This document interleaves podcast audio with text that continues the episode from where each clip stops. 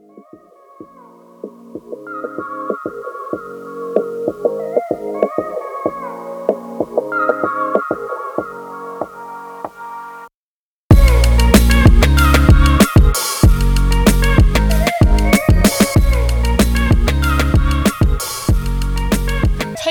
I'm Brianna Goslin.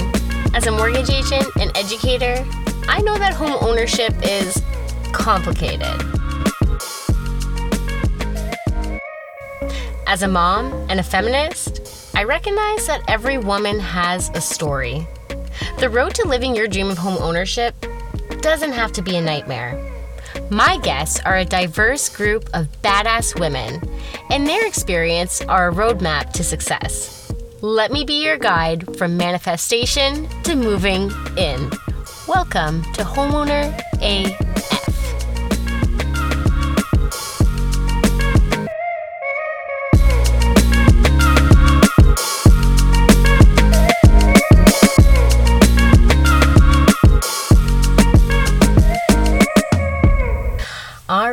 So today I'm speaking to an incredible woman who is annoyingly humble, and she'll scoff at that, as you'll soon learn. She's a high school teacher, a new mom, a great running partner, and a dear friend. And I'm so grateful to have you here with me, Angie Pruce. Thanks for having me, Bree. Absolutely, my pleasure. Um, before we start, let's give a little context about how we know each other. Do you remember the first day we met? I think that Wyatt and I, Wyatt's my husband, who's your husband's best friend, uh, we went over to your house, and your, I think, three year old is ne- was nine months old at the time. Yeah. And we went for a walk in the cemetery. I pretty was it a cemetery? Yes, but we did that because we were deep in the heart of the pandemic, right? Yes, that's right. We were. So we did an outdoor meet.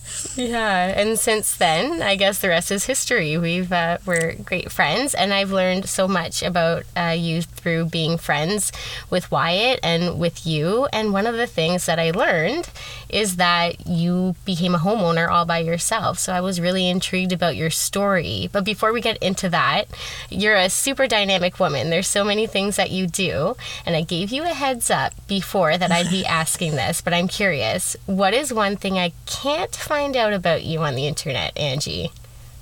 Okay, so Brie, this was hard for me because you also know me in real life. So I'm like, okay, what can she learn on the internet? What does she already know? So I actually called one of my very best friends and I asked her to tell me what's something that someone wouldn't be able to find out online. So she listed a few things, but the one thing I ch- chose to go with, it actually corresponds with right around the time that we met, deep in the pandemic. I got certified as a scuba uh, to scuba dive. Get out! So, yeah, so I don't know if you actually knew that in real life, but um, I did a course. It was all masked up, very uh, social distance in a scuba store in Oshawa. And then we ended up doing the actual water test in uh, Marmora. And that is how I learned. And so now I'm certified to go scuba diving, but unfortunately, I haven't been able to do it yet. That is wild. Well, yeah, you've been busy. I should mention Angie is taking some time from being a brand new mom. Her baby is down and she is in the closet recording with me. we are both in our own closets. Yes. yes. Awesome. All right, Angie. I, I love that. That's really cool. I actually didn't know that about you. I'm I'm oh, intrigued. I'm, I'm that I have found to something you didn't know. absolutely learn something new every day. Okay, so let's get into the nitty gritty. Uh, we're gonna kind of ease into the home buying process, but before we can't put the cart before the horse, I want to ask you a little bit about your attitudes towards money and your money mindset going into this home purchase. I'm really interested in that. So let's start with an easy one. How do you feel about money? So I kind of took this question and kind of thought a few different things. Number one, I kind of feel not very knowledgeable in terms of money. I watch your Instagram stories and I'm just so in awe of all this stuff that you talk about and the knowledge that you have. And I feel like you've always known it. It just seems so natural to you, but I also think that you probably learned a lot recently with your new um, mortgage specialist and all that stuff. So I just feel so in awe, but I also feel like, oh, I don't want to be in a conversation with somebody who's good with money and knows about money and can talk about amortization and interest rates and all those kinds of things because I feel really just not knowledgeable and I don't feel like I can keep up in those kinds of conversations. So that's one part of how I feel about money. I just feel kind of uncomfortable with it because of my lack of knowledge. And then on the other hand, that might make it sound like I'm bad with money, but actually I'm very good at saving money. But I don't know that I'm doing the best thing. I've been doing the best things with my money because, you know, I don't have it in a high interest savings account or something like that. I just kind of save my money, low risk, because I don't know enough about money to take those buy stocks or do anything like that. So, on the one hand, very unknowledgeable, but at the same time, a very good saver. Yeah, absolutely. I've always known you as somebody who's frugal and good with yes. money. I would say, from my perspective, knowing you as a friend, because I knew that you did purchase your own home, I thought, oh man, she must be so good with money. So that's so interesting, the perspective, but that I have of you, and then what you what you feel. And I also get from you that a, a willingness to learn whenever we do chat about uh, anything related to mortgages and money and things like that. So it's interesting to see that perspective from you. Yeah, I definitely would like to be to learn more about it for sure. So I do appreciate you putting that stuff out there online and teaching me. Oh, love it. Love that my cringy pointing is helping somebody. it sure is. So, th- so those are your personal views about money. What did the conversations about money sound like uh, to you as a child? So, say six, seven, or eight. What did Angie hear and feel when people were chatting about money or when money was brought up in the household? So I don't know if it was really spoken about explicitly in the home. I don't really remember, but I do know that I always was aware of the fact that we didn't have an abundance of money. I knew that my parents had um, jobs and they worked. My dad was a truck driver and he was away from home a lot to, to do that job. And my mom had various jobs and sometimes she was home with us, sometimes she had jobs out of the home. But I always sort of had this sense that we didn't have a whole lot. So I kind of always felt uncomfortable. I wouldn't ask them to buy me things. When they did buy me things, sometimes there was guilt attached with it.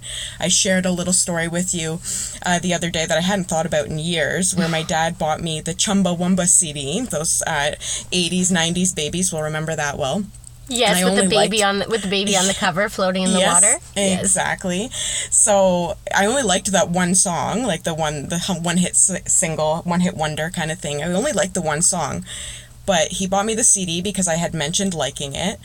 And then I listened to the songs and realized, no, in fact, I only liked the one song. And I felt so guilty because I knew that my dad had spent, you know, $20 or whatever a CD cost at that time on that CD for me, and I felt so guilty. Where I saw my friends, dependent, I don't know what their parents' financial situation was, but it didn't seem like they felt that guilt. They had no problem asking for stuff and just you know they wouldn't carry that guilt the way that I did. I at least that's not the way that I saw it. So that was sort of my mindset was we didn't have a lot, so I shouldn't ask for anything and just sort of be happy with what we have.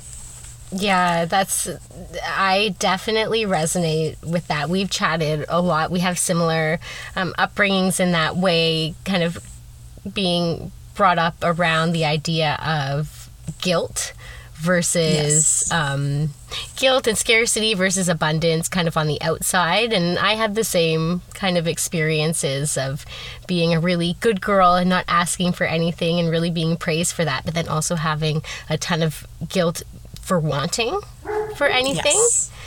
So that yeah, that really brings up a lot for me too. I definitely identify with the same way of viewing money. At least I did, right?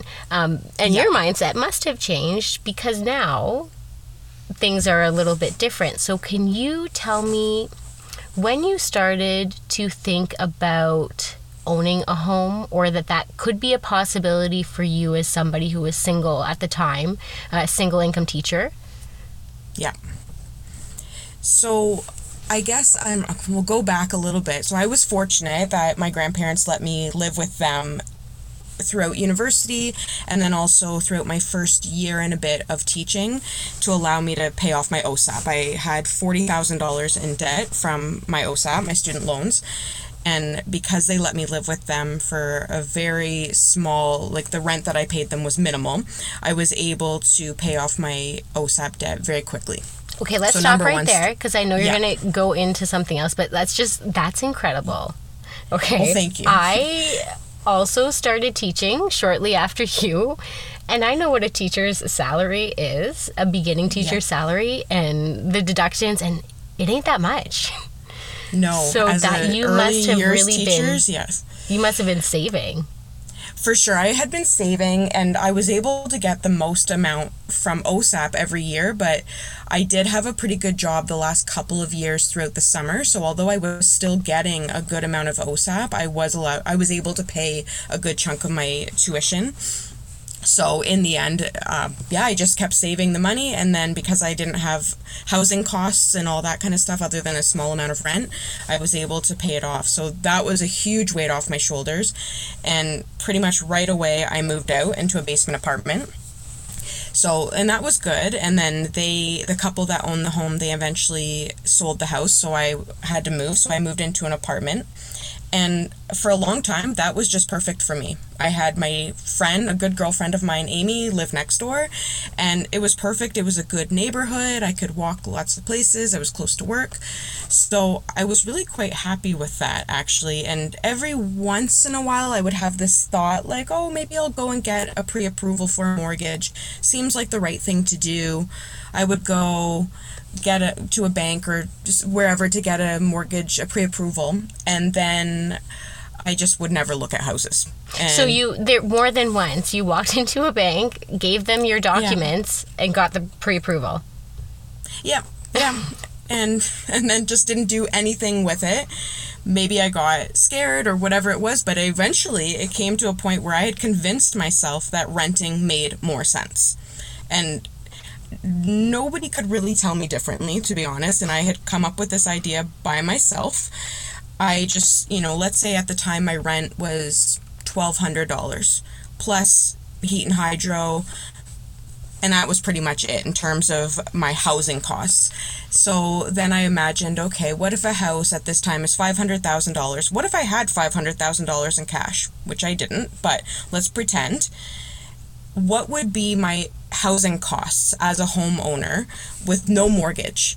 And based on conversations I had with people, it looked like I would still be paying $1,200 a month in my bills, in uh, any repairs that needed to be done, property taxes, insurance, all these things that I wasn't necessarily paying in my apartment.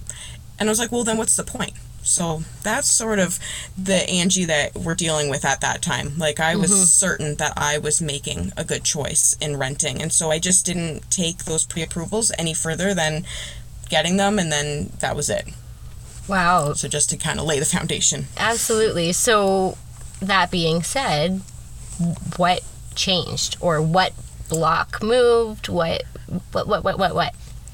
So, so all the while I'm saving money because at this point I'm no longer a brand new teacher. I'm 10, 11, 12 years into my career. So now Yeah, I'm girl. making a decent salary. Yeah, I'm doing great. And I've paid off my car completely. I really have no debt. And that's always that comes from my childhood of the scarcity uh, guilt kind of mindset. Pay everything off. Don't have any debt because that's the worst thing to have. So I had no debt and that was great. So I was able to save. And a great girlfriend of mine, Lacey, she works for Investors Group. And I actually started working with her and putting some investments together. Super low risk though. So I was Shocking. saving money. of course. I was saving money and that was great. It wasn't gaining a whole lot, but still it was there. It was sitting there. It was there for a rainy day. And Lacey and I would always discuss, and my end goal was always to buy a house. So I part of me is convincing myself I'm doing the right thing by renting, but there's always in the back of my mind I do actually want to be a homeowner one day. So it was never gone. It was never out of my mind. It was just I maybe was feeling defensive because I was renting and just made up the reason why I thought it was the better idea. But honestly, I truly did math and thought I was doing the right thing. So anyhow, fast forward, I'm it's the summer holidays, July, August, whatever, and I'm laying in bed and I wake up one morning kind of groggy and I'm thinking, oh my gosh, how much money I have given to my landlord over the years. and I really did actually sit there and try to do the math, and I, I don't remember. I'm going to stop you there. Yes, Were ahead. we in deep in the pandemic at this time during this no, existential this is crisis? No, this is before. So my existential crisis came before the pandemic, I guess. Huh. Um, it was summer 2019. I had been on a trip. I went to Costa Rica that summer, which was lovely. In my former life, I traveled a lot. I didn't tell you that as my thing that you didn't know because it's all online. You can find it all on my Instagram. But I had been in Costa Rica. I came home and I don't know, I just, you know, I had a few more weeks left until school started, so I didn't have much going on. My whole goal for that day was probably go grocery shopping. and I don't know why, it occurred to me, oh my gosh, I've given my landlord so much money. So I kind of did some rough math, and I don't remember what the number was, but it was pretty astounding. And I was like, wow, all that money could have gone towards me owning something and having something to show for all that money. So I called up a, a friend of ours, a family friend, who's a real estate agent here in the Durham region. And I said, Can you bring me to look at some houses? And that is exactly what we did, probably the next day. And we looked around, and the market wasn't, you know, the COVID market. The houses were still reasonable. I still could have gotten my foot in the door. However, I kept getting outbid. Mm-hmm. And even if I was offering, asking, someone was always offering $50,000 or more over asking. So, and I was, you know, I had an idea in my head of what I didn't want to go over. And so I just kept getting outbid, outbid. So that led us to maybe the end of August, early September, and found a house that was within my budget. Unfortunately, I did have to uh, give up on my one idea, which was I thought I would buy something that had rental ability, so a basement apartment or something like that. Unfortunately, this house didn't have it, but it was within my price range. I'm very stubborn, so once I get something in my head, nothing can stop me from doing it. So I had it in my head I was buying a house now. All of a sudden in the last, you know, 3 weeks this this whole thing happened. And so although I had to give up on my dream of having a rental property kind of idea, I just decided to buy this house that was within my budget. I liked the house, I liked the area, and the rest is history. Oh, but wait. Your dream of having a rental property. What about the house you live in currently? Uh, well, the house that I live in currently does have a basement apartment. That is where I am right now, is in our basement apartment. So yes, it did all come to fruition. But I mean, there's a whole story that led me into this house from from the house that we were talking about a moment yeah, that's for another day. that's for another day. that's that's incredible, Angie. It's so it's always funny to me, especially when I'm speaking with first time home buyers, how quickly things happen once they start happening. And I think yes. anybody who's bought a home can understand that maybe not during COVID. I bought a home during COVID. That was not the oh, case. Yeah. Once things happened, yes. they would be delayed for a long time until we could finally win a bidding war. But alas, yeah. Um, yeah, it's so interesting that you said, okay, I'm going to do it. I have the money, I have a plan, I have the right people to support me, and they just executed. I love it. Yes, it happened very quickly.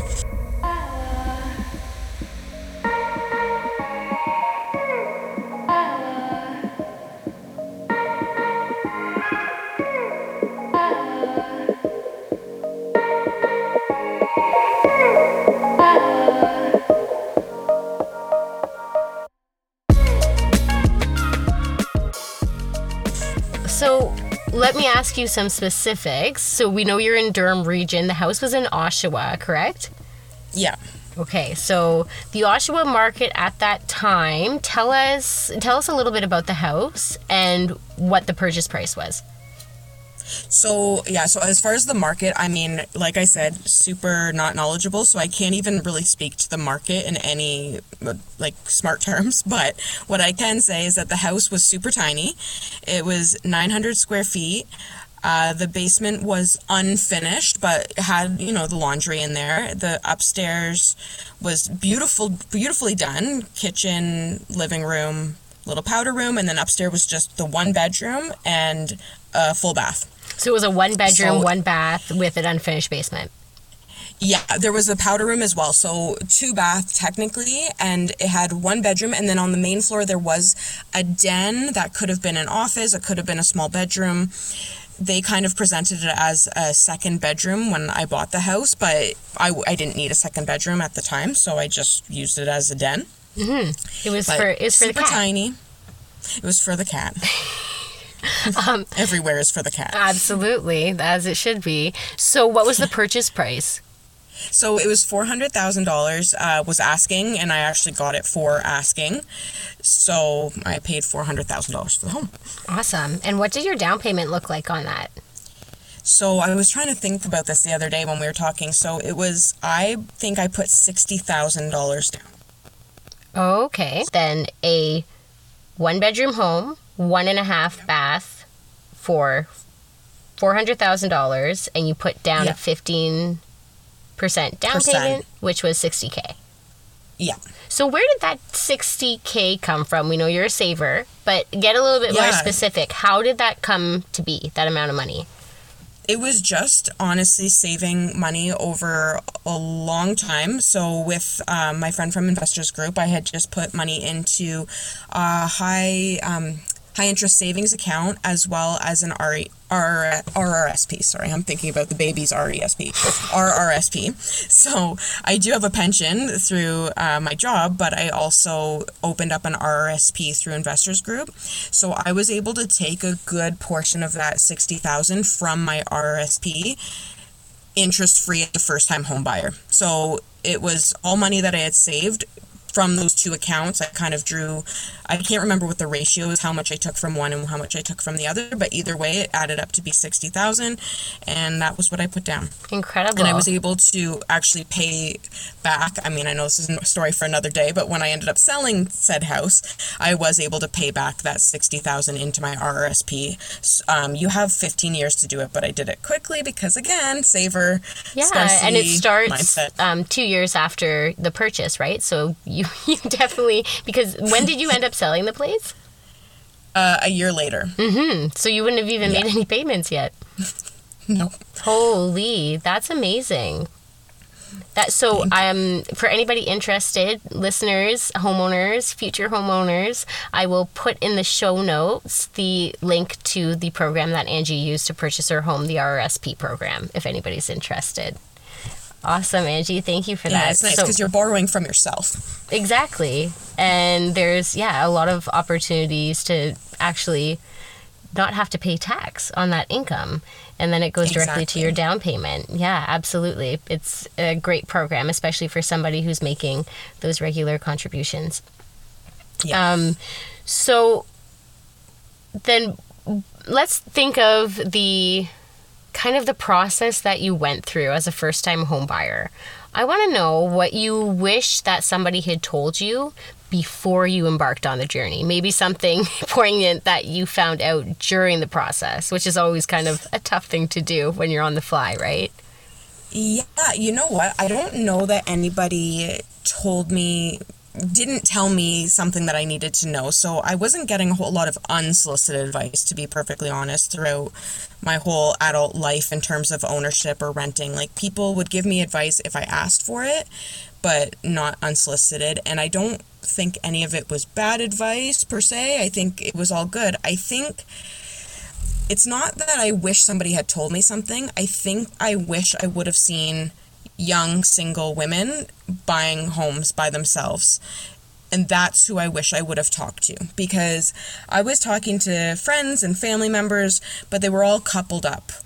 Or maybe they were inherited from family members the home or like the money to be able to buy the home or something like that. So I was never seeing and hearing from people like me. And I think that would have helped me uh, start the process. As far as the actual process, I don't I don't know. I can't think of anything that I wish like it all went very smoothly to be honest. I don't really have anything that I wish somebody would have told me at that time. I love that for you. That is amazing. Also, just for anybody listening, I did not pay Angie to say that response, but I so No, connect no. with that. You know, when I first met you, Angie, you were the first person that I knew that had bought a home completely on their own without any help from family, without a gifted down payment. And I've just always so admired that about you. So, from somebody who didn't really see that, I think that's incredible. So, I do want to give you props. I think it's just, mm, Thank yeah, you. I think it's well, so I great. think, Well, what you're doing is going to help people that are, you know, Angie at 30 years old and thinking, oh, yeah, no, renting is perfect. It's good. I'm good where I am, kind of thing. I think it'll really help, kind of. And renting is fine, and people, like, you know, can believe could think that, but I think that if I would have seen other women being able to do it by themselves, it would have convinced me sooner that it was a good idea. Absolutely. I agree. When we see what's possible and when we know that there's steps we can take to build, then the first home really just becomes that the first home. And then once you see how wealth can build that way, it's incredible what especially women can do in in Yeah. this real estate space. So I yeah, I'm really excited for that. Thank you.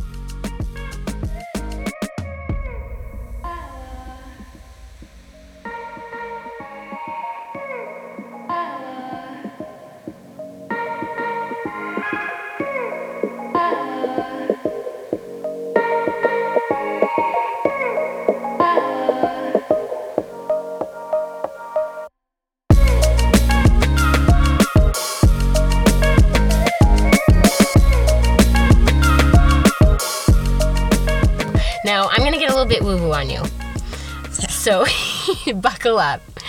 Uh, do you believe, Angie, in manifestation, and do you think it played a role in buying your first home?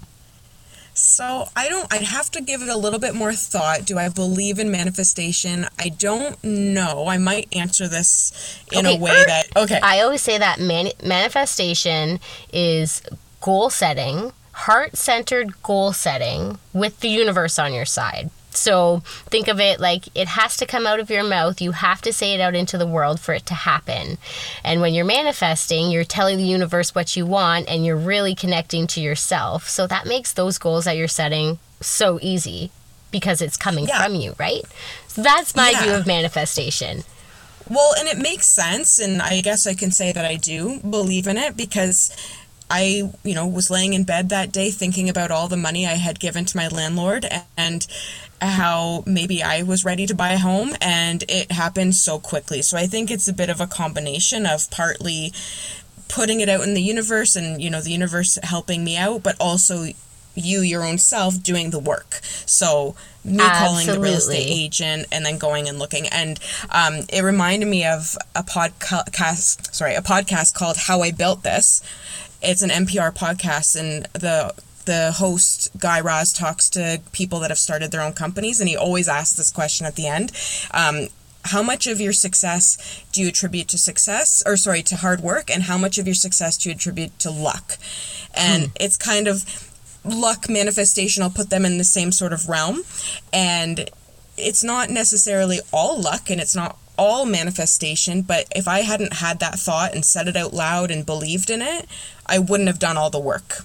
So in that way it kind of works together. And you're you're just such a goal setter so it makes so much sense to me like you even now that i know you're a scuba diver like that is a goal that you just chipped away at and did it. So i think that Yeah. that's incredible and i love that spirit and that energy and i i hope that people will get that from this that you just have to go and do it just take the first step Yeah. and do it right exactly Yep. Amazing. And before I let you go, Angie, I'm also a fan of affirmations. So I'd like to do three affirmations with you.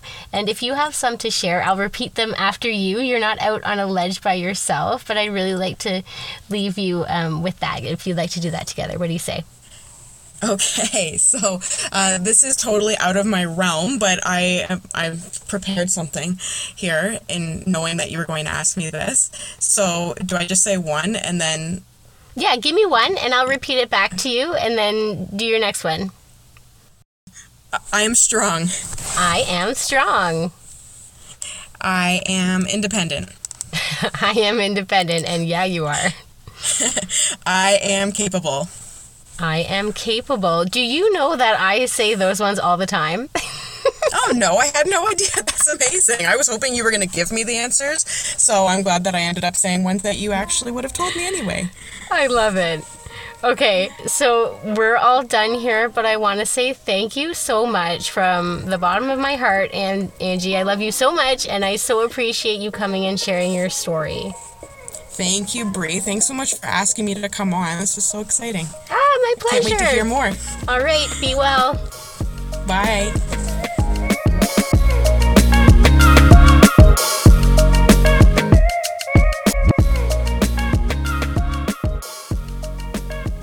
And thank you for taking the time to listen to my interview with Angie today. I know you're going to find it as inspiring as I did. And if you are moved to action and you want to take that next step, maybe your first step in home ownership, then head to the show notes and click the Facebook link to join my Homeowner AF Facebook group. The Homeowner AF Facebook group is a place where women can come together to talk about their goals, to celebrate their successes, and sometimes just to bitch a little bit about the market. If you're looking for a community that's going to push you, uplift you, educate you, and give you the actionable next steps towards home ownership, then come on, we'd love to have you.